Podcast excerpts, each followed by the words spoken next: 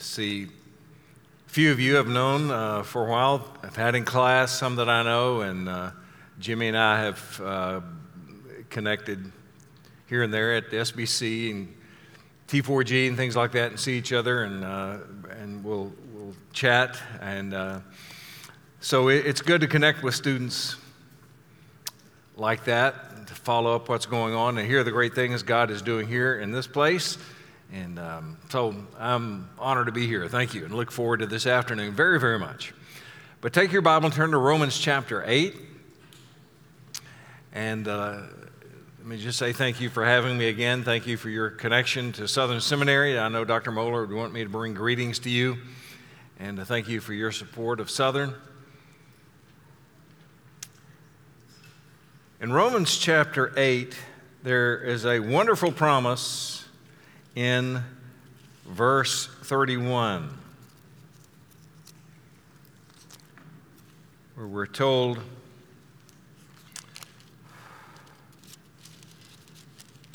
What shall we say to these things? If God is for us, who can be against us?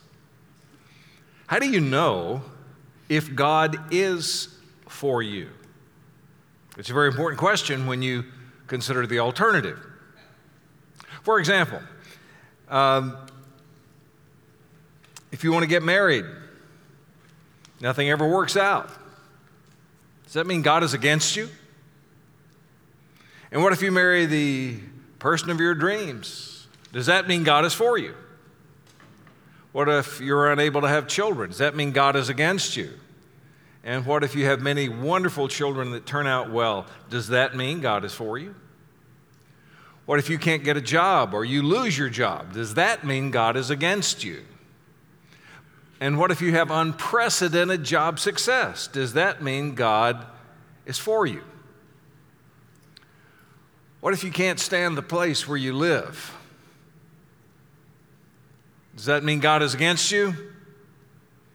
And what if you live in your dream house? Does that mean God is for you? What if you're always having money trouble? Does that mean God is against you? What if you win the Publishers Clearinghouse sweepstakes? Does that mean God is for you? Well, in the final analysis, none of the things I've just mentioned here are any indication one way or the other because all of the good things that I have mentioned have happened to those God is dead set against. And all the bad things I've mentioned here have happened to those God is clearly for. So, how do you know? How do you know whether God is for you or against you? Well, ultimately, we know because of what the Bible says God has done for us. If you're taking notes, that's the first point. We know that God is for us because of what the Bible says God has done for us. It's not in accordance with the changing circumstances of our lives, but with the unchanging Word of God. Now, as one of your seminary professors, you know I'm duty bound to mention Greek at least once today, right? It really makes a difference here. Notice that we have two sentences in this short verse. First one is a question What then shall we say to these things? And you can sort of see the Apostle Paul pause right here and stroke his beard and, and think about it. What shall we say to these things? And after he thinks about it for a minute, he says, If God is for us, who can be against us? And that little word translated as if, the original Greek word behind that can uh, have a meaning almost like the word sense. In fact, there are several different words in Greek, all of which are translated as if in English because each of them gives just a little bit different slant on it.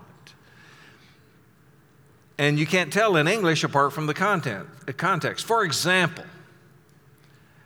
to kind of illustrate this in English, a man might say, I'm going fishing tomorrow if it doesn't rain.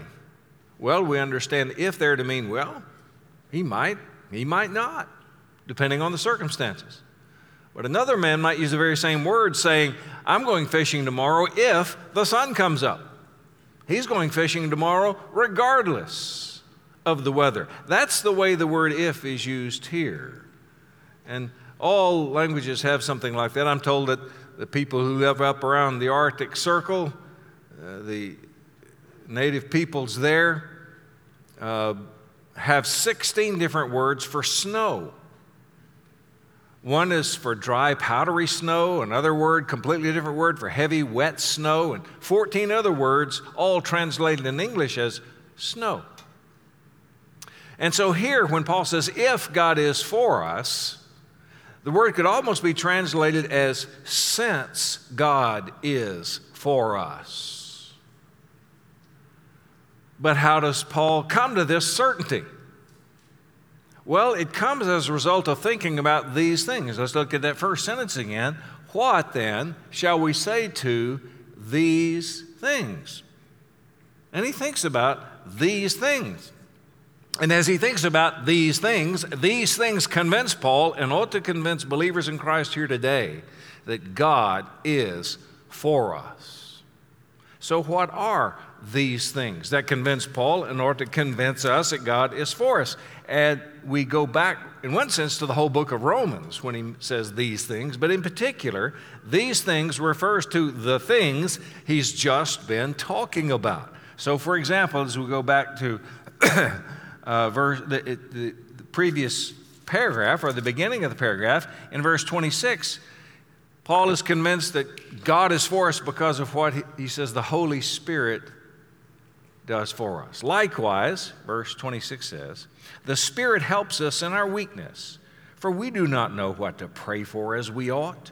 But the Spirit Himself intercedes for us with groanings too deep for words. And He, that's God the Father, who searches hearts, knows what the mind of the Spirit, the Holy Spirit indwelling believers, is, because the Spirit intercedes for the saints according to the will of God.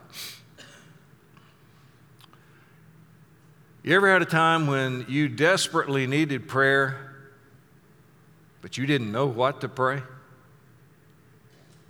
You didn't know whether you should pray this way or that way. It's unclear. God's will is not clear to you, but you certainly want God's guidance. And you don't know what to do. You do not know what to pray, though you know you should pray. You want to pray, but you don't know what to pray. Paul says here, the Holy Spirit prays for you in our weakness, in those times when we don't know how to pray as we ought. It's possible for us to know God's will. We don't, eh, in, about some things. We don't know the future, in other words. We don't know what the future holds. And so we don't know, right now, both ways look equally possible to us.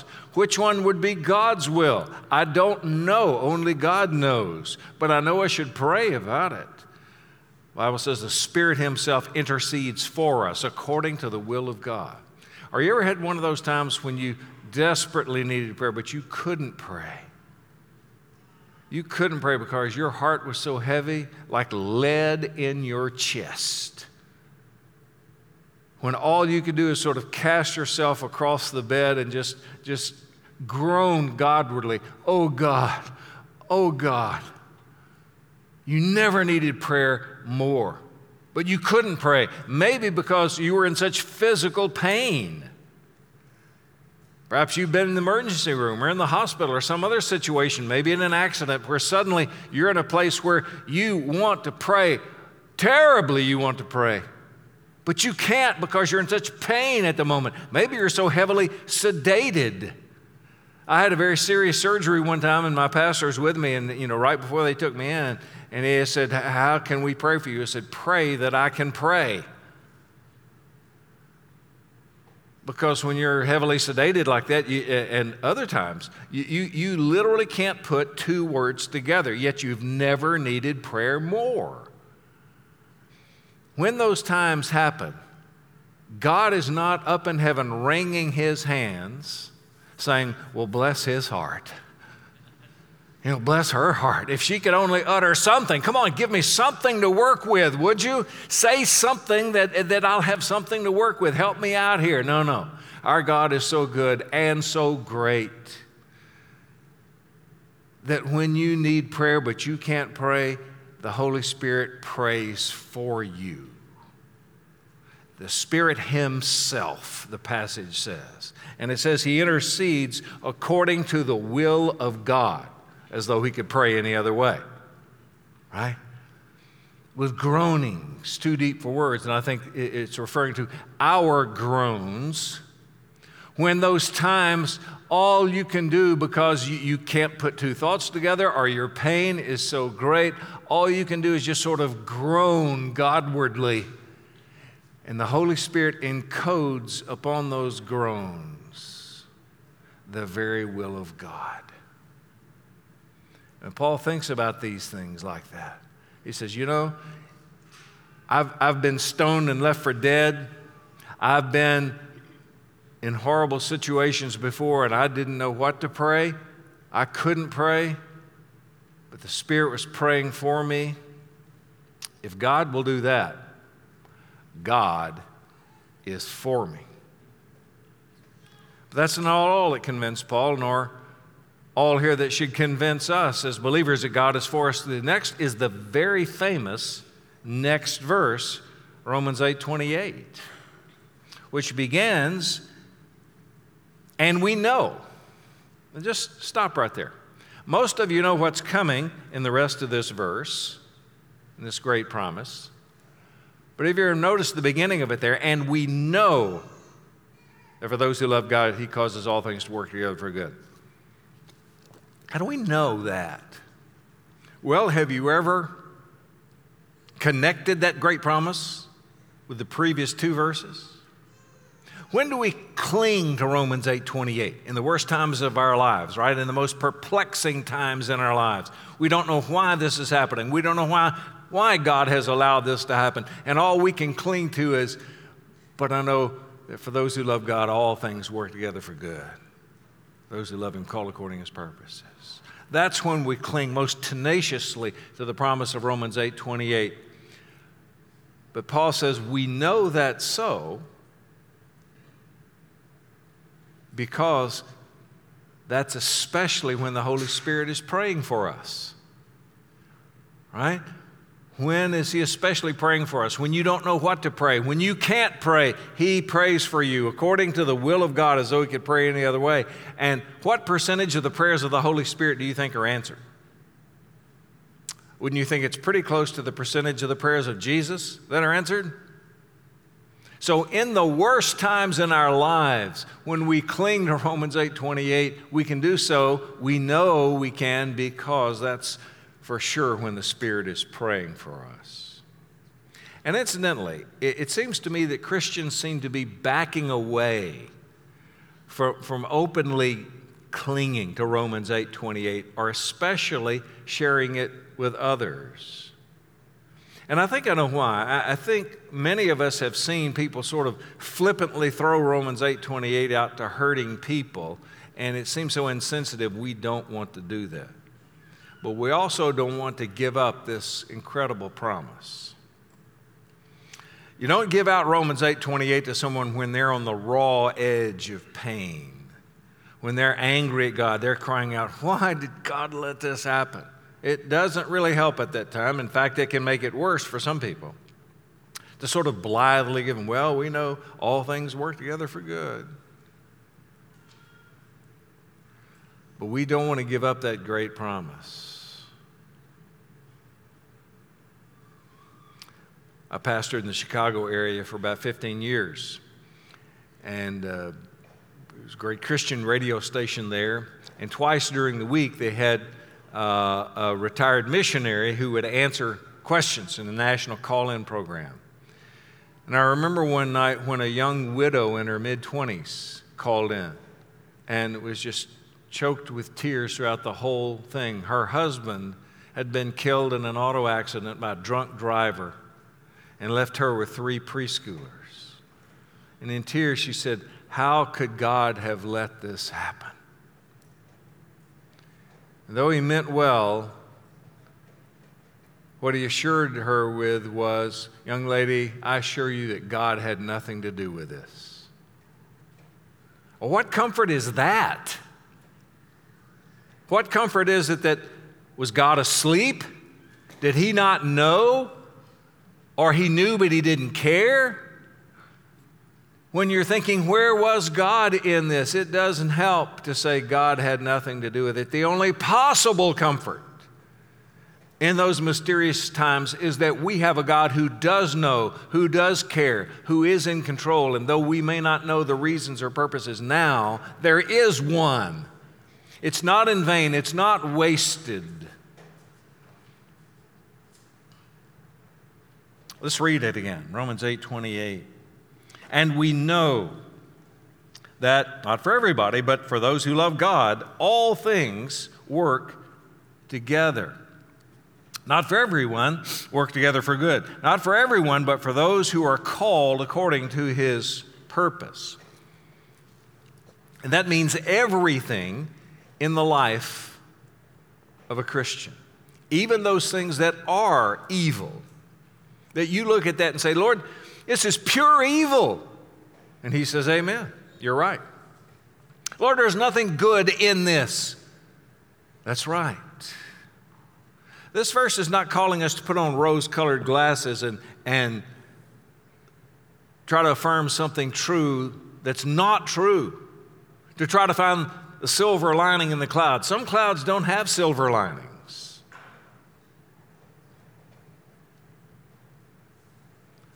It's not calling us to look on the bright side. Some things don't have bright sides. Some things are pure evil. The promise here is that even in the worst things that ever happen to you, things that are pure evil, God is in control and He can weave things together that are pure evil in His almighty hands so that a divine alchemy occurs and what comes out eventually is gold. And when it says all things here, it does literally mean all things. Have you ever seen the Old Testament equivalent of this? It's in um, in Psalm. Lost my reference here. Psalm 119, 91. For all things, psalmist writes, for all things are your servants. All things, even evil things, even the devil as Luther said, yes, he's the devil, but he's God's devil. He's on God's chain. And as with Job, he can't cannot touch us apart from that filtering through the will of God. What a great promise that all things in the life of a Christian are in God's almighty hands. And He is so great and He is so good, Paul says. He can bring eternal blessing out of the worst things that have ever happened. What's the worst thing that's ever happened to you? If we had the time and the transparency to hear from everyone this morning, I'm sure we'd hear about many things that have happened to people in this room that someone ought to be in prison for, or worse. But the great promise is not just that the day will come when the memory will be erased, the pain will finally be gone, it won't hurt us anymore. Oh no, it's so much better than that. This is a promise that says the day will come when in eternity we will look back and we will praise God for the worst things that have ever happened to us. Only a Christian can say that. And only a Christian can say that sometimes through clenched teeth and tears. But we can say it knowing that it's true, that we have a God greater than circumstances, who is powerful enough and who does love enough, who can take all things, weaving them together in His almighty hand so that the final outcome is gold.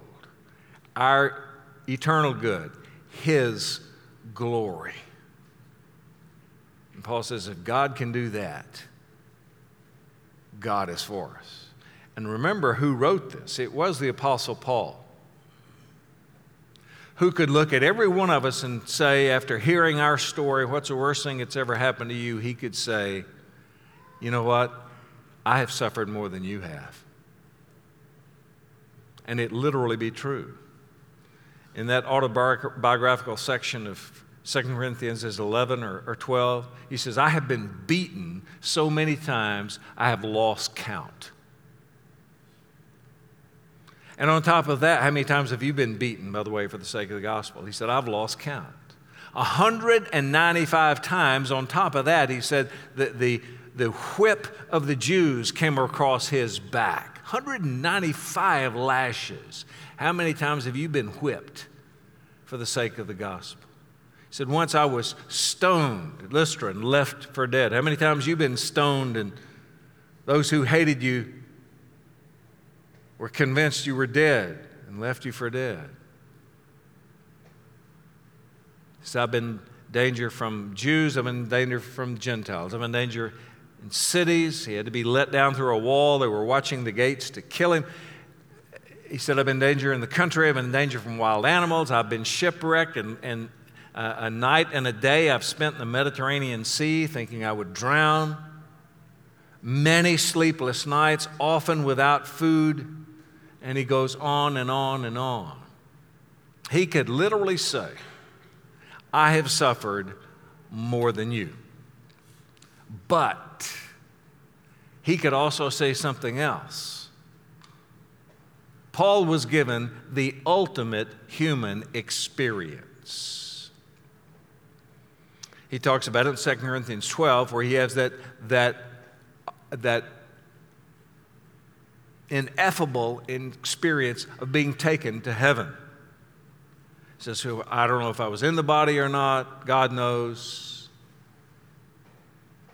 But Paul was taken to heaven for a period of time. We don't know how long. He'd say, now, you know, I, I didn't, unfortunately, I didn't get a book or movie deal out of it like people in your day do, people who supposedly go to heaven. Paul actually went. He saw how it all turns out. He saw things beyond description. He was not permitted to speak about these things. And so that he wouldn't walk around with his thumbs under his lapels, you know. I mean, he could walk around, guess where I've been?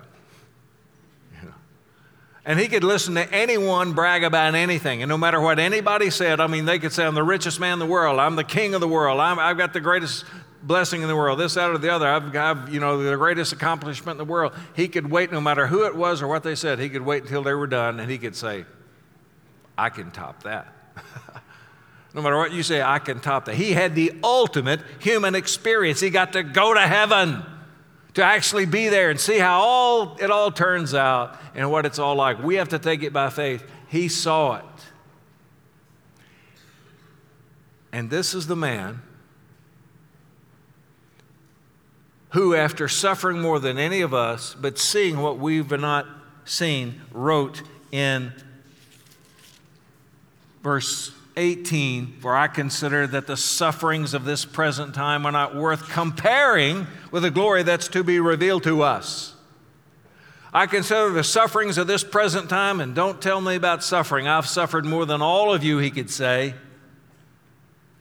But I've also seen something you haven't. I've been to the lowest depths, lower than you've been, but I've been higher than you have been, and I've seen it with my own eyes. You have to take it by, by faith. But I'm telling you, Paul said, the sufferings of this present time are nothing compared to the glory that's to be revealed to us. because God is going to take all the sufferings we've ever done and transform them in His almighty hands. And this divine alchemy is going to produce a gold forever to our eternal good and for His glory, so that we will look back and say what we cannot imagine saying now. If I knew everything God knew and I had God's heart, I would have allowed everything into my life that God allowed. So it won't just be that we'll reach heaven and the pain is over. He sort of does the, the men in black thing, you know, and, and you know, flashes something and we have no memory of the pain anymore. No, no. We will rejoice forever about the worst things that have ever happened to us. Now, it's just the opposite for unbelievers. All things work together for evil for those who don't love God, who are not called according to his purposes the best blessings unbelievers have ever received, those people will curse them forever that they received them. They will stand as judges over them, condemning them forever. The best things that ever happened, they will wish never happened to them because they didn't thank God for them. They didn't use them for His glory and for a number of other reasons. Those will stand as accusers and make their eternity worse forever and ever so that they will wish they had never been blessed with these things in their lives. But again, for those who love God, who are called according to his purposes, he is so great and he is so good that he can take the worst things that have ever happened to us, all things, and turn them into eternal blessings. And Paul said, You know what? If God will do that, God is for me. If He'll take everything, even the worst things, and not just neutralize them, but bless me forever for them, God is for me. But that's not all. Starting in the next verse is what is sometimes referred to as Paul's golden chain. Paul's golden chain.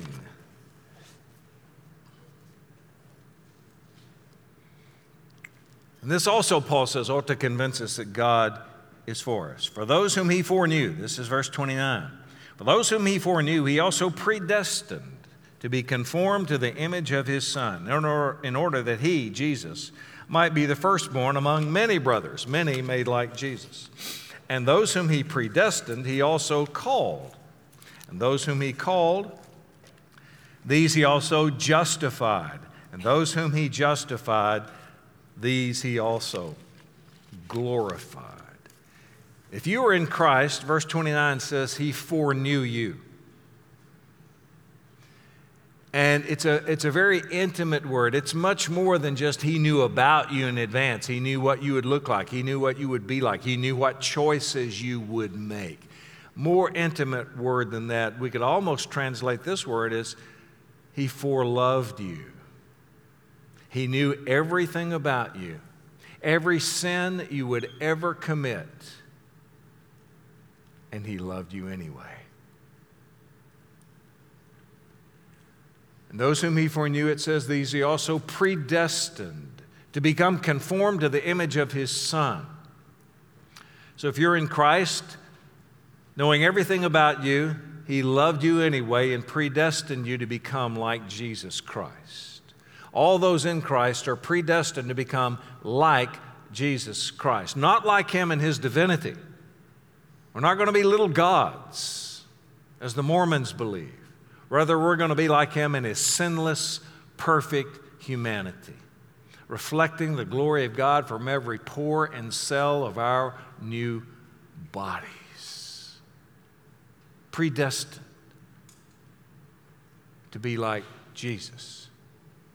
Now, if this passage said we were predestined to become like angels, we would have rejoiced forever that God would make us to be like beings who are that glorious. And you know, it's interesting, that's what a lot of people, even professing Christians, believe that somehow when we get into heaven, humans morph into angels. I mean, Jimmy Stewart, It's a Wonderful Life, right?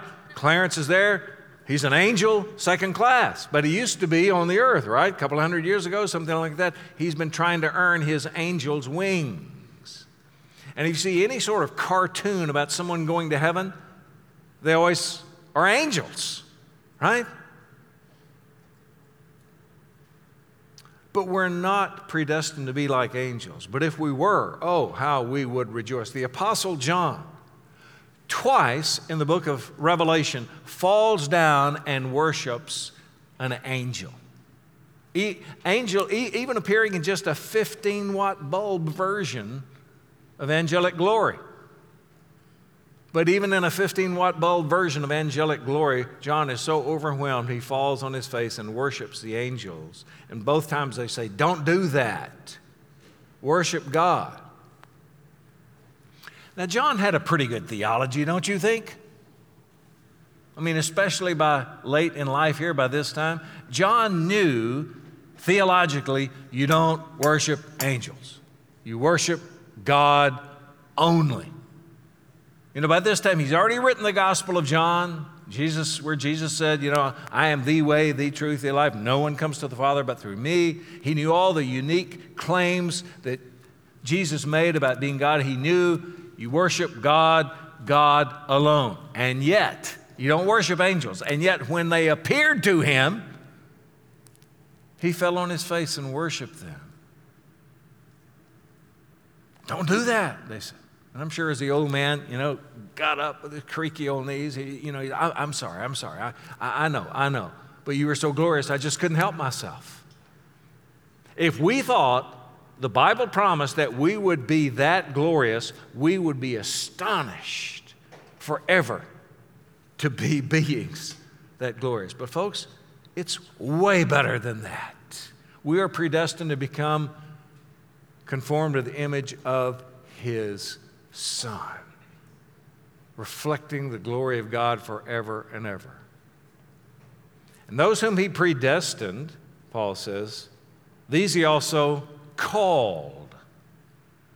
Called through the gospel with the kind of call that awakens the dead, the same kind of call that Elijah, I mean, that, that, that Lazarus received when Jesus in John 11 stood outside the grave and said, Lazarus, come forth. And if he hadn't said Lazarus, they all would have come forth. Lazarus, come forth. And that's what he does through the gospel to the souls of those he calls. Like that Thursday night when I was nine years old. I'd been taking to church Sunday morning, Sunday night, Wednesday night since nine months before I was born. And I'd heard the gospel countless times.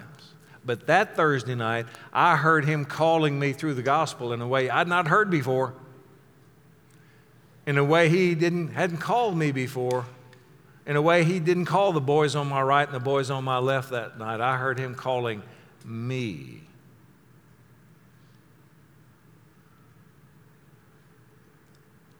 And I didn't deserve it. And I added nothing to the team. He didn't need me. But through the gospel, he called me. Now, anytime the gospel goes forth, there's what theologians call a general call, a sincere call. All who call on the name of the Lord will be saved. All who hear the gospel and will respond in repentance and faith to Jesus Christ, all who do that will be saved. I will cast no one out. All who come to me, I will not cast out, Jesus said. But then theologians refer to a special call or specific call, like he gave to Lazarus, and like he gives to those who hear him calling like never before. And you don't deserve it, you're not seeking it. He doesn't need us. And though we were his enemies, it's like calling Saul of Tarsus, who was anything but seeking Jesus, on his way to persecute Christians when he was called.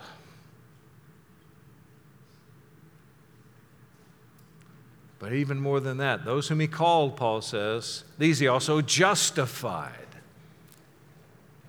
Justified, a word which many of you know means more than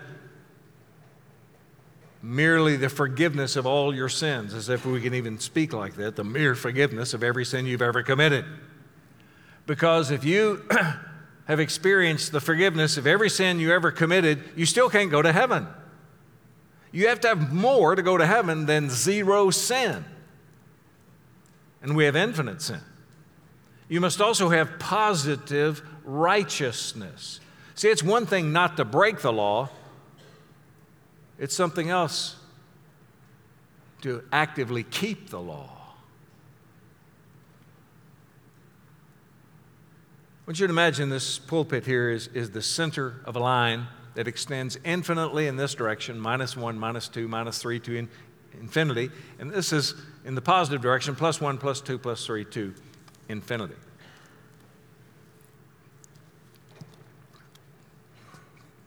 Jonathan Edwards once said, Our sins are infinite upon infinite and multiplied by infinite. That every word, every deed, every motive, every thought is affected to some degree by sin.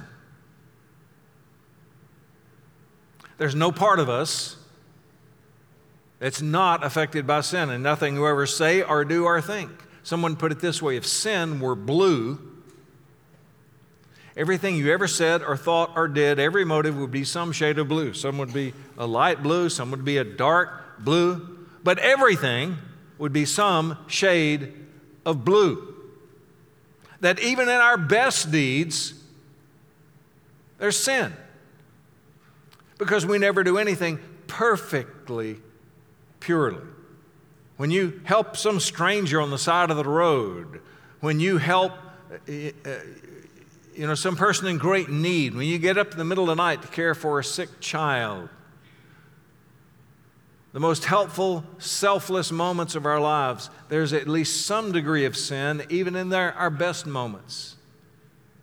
It may be nothing more than, well, I hope somebody sees me do this, or I hope my spouse appreciates this, or it might be nothing more than, well, I couldn't live with myself if I didn't do it. But there's some degree of sin, of selfishness in everything we ever do. The Bible puts it this way even our righteousness says, it's a plural term. When you do righteousness, well, all of the times we do righteousness, all our righteousnesses are as filthy rags, right? That's what the Bible says. Now, we know our sins are filthy rags, but the Bible says that even when we do what's right in the sight of a holy God, it's filthy rags. Because we never do anything perfectly, purely. Compared to a holy God, our best deeds and thoughts and motives are affected by sin. And when we realize we have sinned, we try, we try to clean it up. We do so with bloody hands. Someone put it this way even our repentance needs to be repented of, even our tears need to be washed. As Edwards put it, our sins are infinite. Every moment, every word, every deed, upon infinite. And multiplied by infinite. How can that be? Well, we never go a moment without sin. So every moment we live, we're only increasing our guilt before God. And when we are sinning, which is every moment, we are not keeping the greatest of all commandments, are we? What's the greatest of all commandments? Love God with all your heart, all your soul, all your mind, all your strength. And if you're sinning, you're not doing that. Well, when are we sinning? Every single moment. So we are sinning every single moment, and in doing so, we're breaking the greatest of all commandments every moment of our lives. Infinite upon infinite and multiplied by infinite. The Bible speaks of, I, I, I know someone very well who says, I am not a sinner. The same person would say, I'm not perfect, See, the Bible speaks of sinner in a couple of ways. One is sinner in comparison with one another. The Pharisee once saw an immoral woman wiping Jesus' feet with her tears and drying it with her hair. And he thought to himself, if he knew what kind of woman this was, that she is a sinner, he wouldn't let her do this. So she was a sinner in the eyes of others, but the Bible also uses the term sinner in terms of in the eyes of God. And says that all have sinned. We never go a moment without sin, even if we're not aware of it. But if you had never sinned in your life, ever, that just brings you back to zero. If all your sins are forgiven, that just brings you back to zero. But to go to heaven, we must have not only no sin, and we have infinite sin, we must also have perfect righteousness. Be perfect, Jesus said, even as your heavenly Father is perfect. He says at end of Matthew chapter 5. Be perfect. Who's done that? Well, there was a man. A man who came from heaven. A man who lived 33 years of perfect righteousness. Every single moment, he kept the law of God Every single moment, he never broke the law of God. He kept all the thou shalt, and he never broke one of the thou shalt nots. And all of that is, was at least as difficult as the unspeakable wrath that he received on the cross, because that means for 33 years, despite the temptations of the devil, the pressures of the world and the pressures of the people upon him. The, the, I've, been, I've been looking at the passages in the Bible that talk about the crowds around Jesus. And it's unbelievable when you think about it. He would have to intentionally isolate himself or get up before dawn and, and get somewhere to get by himself because people have heard about this Galilean man who can heal anybody of anything. And you can imagine what the medical conditions were like in those days.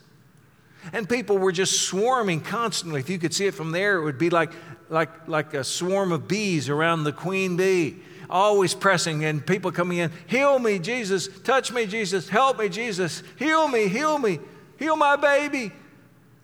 I mean, if you had a sick child, a child with some health problems, you'd walk over the top of your best friend to get that baby to Jesus, wouldn't you? And everybody was doing that all the time, pressing, pressing, just pushing, trying to get to him. I got to get this baby. I don't care who I knock down. I got to get this baby to Jesus. And everybody's doing that. So there were times that he had to get in a boat because they would have pushed him in the water and drowned him because people just kept pushing forward from the back and pushing him into the water. Always screaming, always trying to touch him. And the Pharisees over there criticizing him. And not once, even though he had nights without sleep, not once did he ever just finally lose it for a minute, but get it under control again. Okay, it's all right.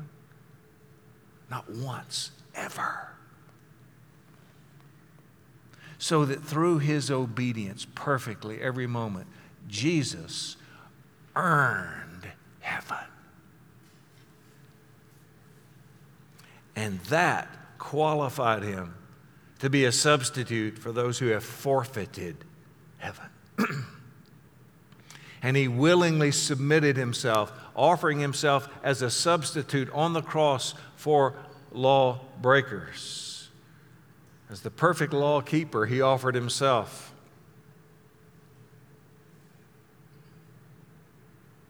And Jesus offers himself and his righteousness to those who will come and trust in him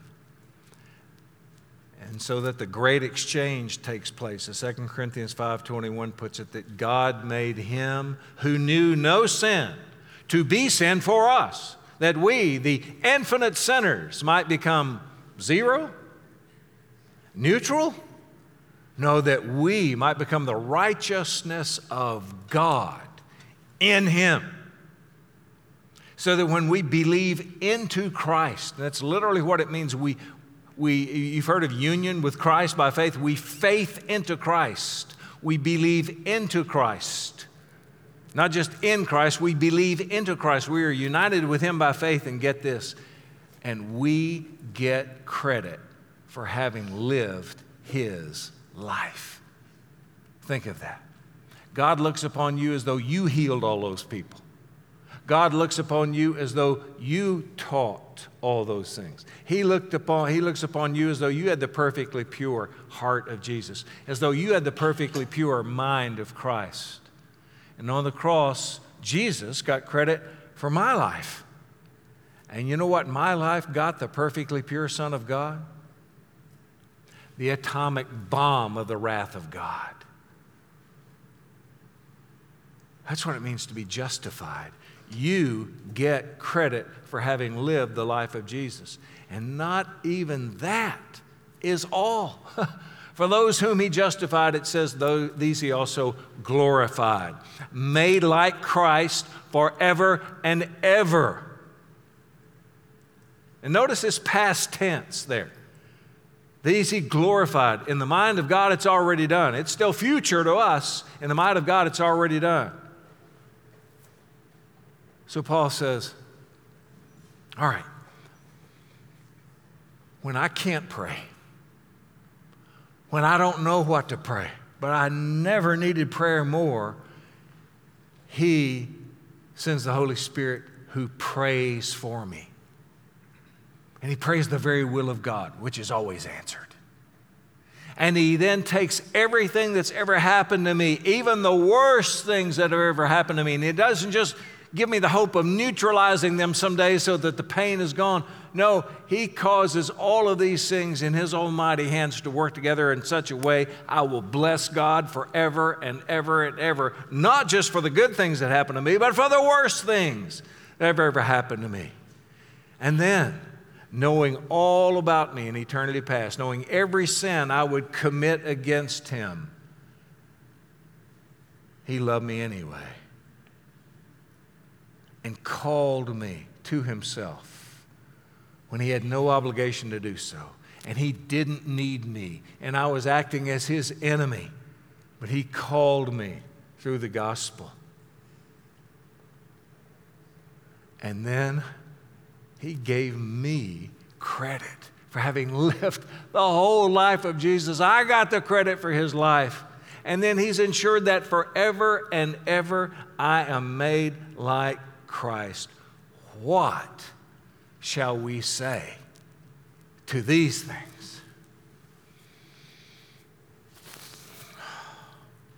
Well, we could say a lot. But at the very least, we can say this God is for us. If God will do all this, God is for us. Now, I'm supposed to be done. That's point one out of three. Let me just hurriedly wrap it up this way. You may be here hearing this and saying, Well, that sounds great in church on Sunday morning. Oh, yeah, well, inspiring, moving, yeah. But you know, I got to go home after church, and life is hard at home. I've got to go to work tomorrow, and life is hard at work. Why, if God is for me, like you're saying, why is my life so stinking hard? Well, and Paul says here, if, if God is for us, who is against us? He doesn't say nothing or no one is against us. In fact, he'll go on to say in other places, the world the flesh, the devil are all against us. I mean, the whole world, he says, is against us. To be a Christian in this world is constantly like swimming upstream and the current is going against you. And it's getting harder and harder with every passing law, with every passing opinion of society, with every passing election, with every passing day. It's getting harder and harder to live like a Christian in this world. So the whole world's against you. Jesus said, if the world hated me, it'll hate you. But that's not all. The, the, the flesh is against us, the Bible says. The flesh is not just, you know, the, the flesh and bone. It's, it's that part of us that even though we are given credit for the life of Christ, we're given the Holy Spirit, the flesh is that part of us that st- still finds sin appealing and temptation attractive. And so, this sin factory beating in our chest causes us to make decisions and do things. It puts scars on our relationships and scars on our bodies and makes our lives harder. And then the devil is against us. The devil made life a lot harder for Job, he makes it a lot harder for us. But what Paul is saying when he says, if God is for us, who is against us? He's not saying no one or nothing is against us. He acknowledges all those things. What he's saying is the late Jim Boice said, he was like, Paul has an old fashioned set of scales here. And on one side, he's putting the things that are against us. Well, what's against you? What's against me? Paul, the whole world is against me. Okay, and he said it's like putting peanuts on that side. Plunk. Anything else? We have this sin factory that beats in my chest sure works against me. Put that over there, Paul says. Plunk. Anything else? Well, the devil sure is against me. All right, put that there. Plunk. Anything else? Well, I, I think my boss is against me. I think my teachers are against me. Okay, put that there. Plunk. And then it's as though Paul puts the anvil of God on the other side. Boom! If God is for us, who is against us? The world, the flesh, the devil, your boss, your teachers? Who are they? What are they if God is for us? Who is against us? And therefore, my third point is this if God is for you, He is for you forever. And therefore, nothing and no one can thwart His eternal plan for us. Nothing. No one can thwart his eternal plan for us. In other words, your place in heaven is secure.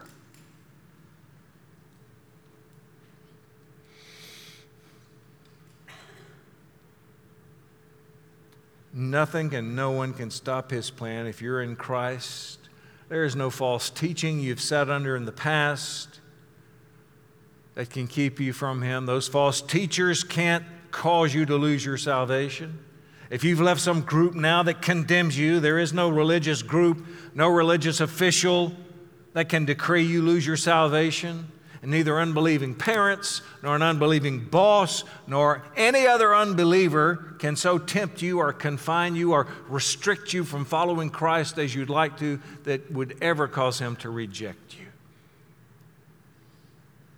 And when it says, if God is for us, who is against us? My brother or sister, that who includes you. The who includes you. You did not earn your way into God's salvation, and you cannot sin your way out.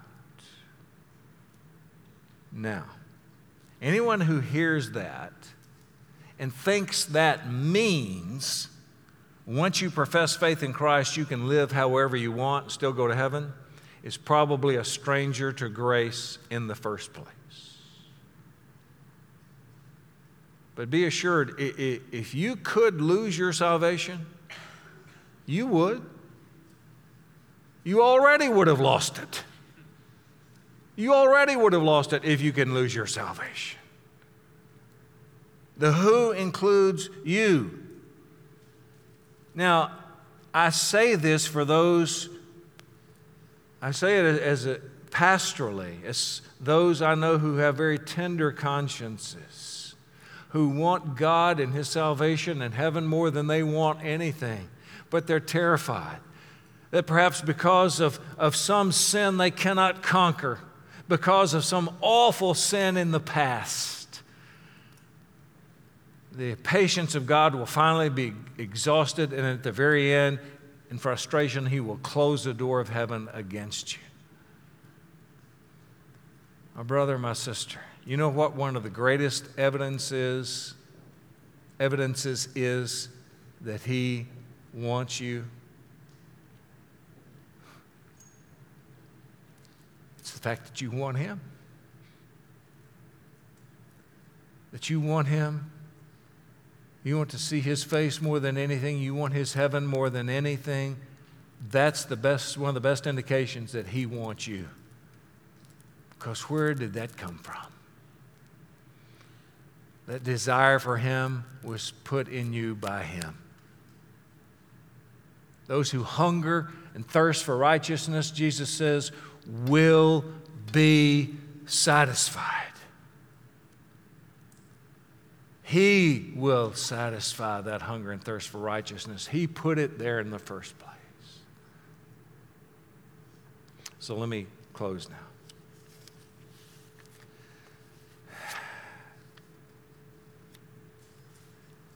When God is for you, He is for you forever. So don't doubt His love.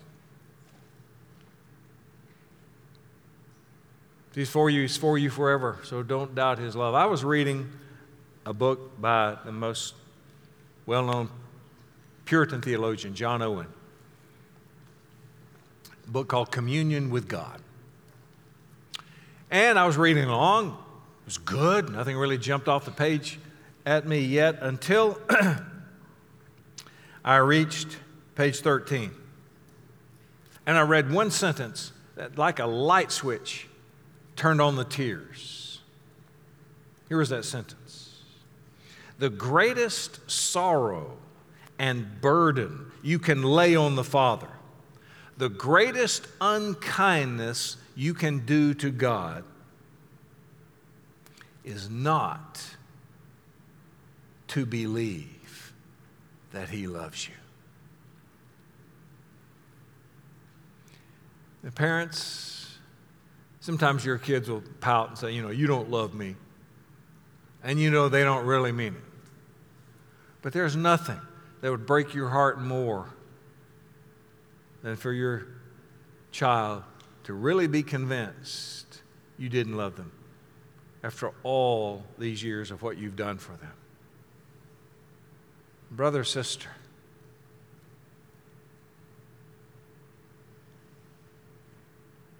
how can you doubt his love? When he gave you the Holy Spirit who prays for you when you don't know what to pray, you can't pray he prays for you, and his prayer is always answered. When he causes everything that ever happens to you, even the worst things, he can take them in his almighty hands and work them together with other things so that this divine alchemy occurs, and for all eternity, you will bless God for everything that he allowed into your life. And then before you were born, knowing every sin you would ever commit against him, every unkindness you would do to him, he loved you anyway and called you. When he had no obligation to do so and he didn't need you, but he called you to himself with the kind of call that awakens the dead and ensures that you come. And then gives you credit for the whole life of Jesus and is made certain that you will be with him and glorify him for all eternity. And you wonder if he loves you? what would convince you more? Winning the Publishers Clearinghouse sweepstakes? So, the obvious question as we finish is Is God for you? is God for you. And if you have come to Christ,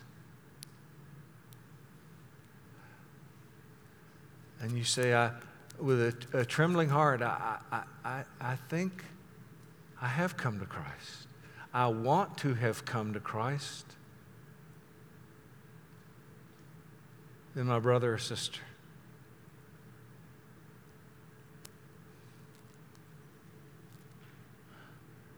realize that God is for you. And take all the spiritual pleasure you can out of that. God is for me. God is for me. God is for me. God is for me. But if you've not come to Christ, realize that though your life, by comparison to other people in this room today, looks pretty good, you look around and you think, you know what? I wouldn't trade places with anyone here. I've got a lot. Life's pretty good for me. So I must be, you know, okay with God. If you've never repented of all that sin and come to Christ and ask Him to have mercy on you, you've made yourself God's enemy. You made him your enemy.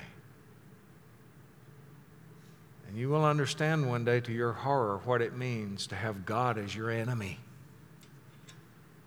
If God is against you, who can be for you? But if you have come to Christ,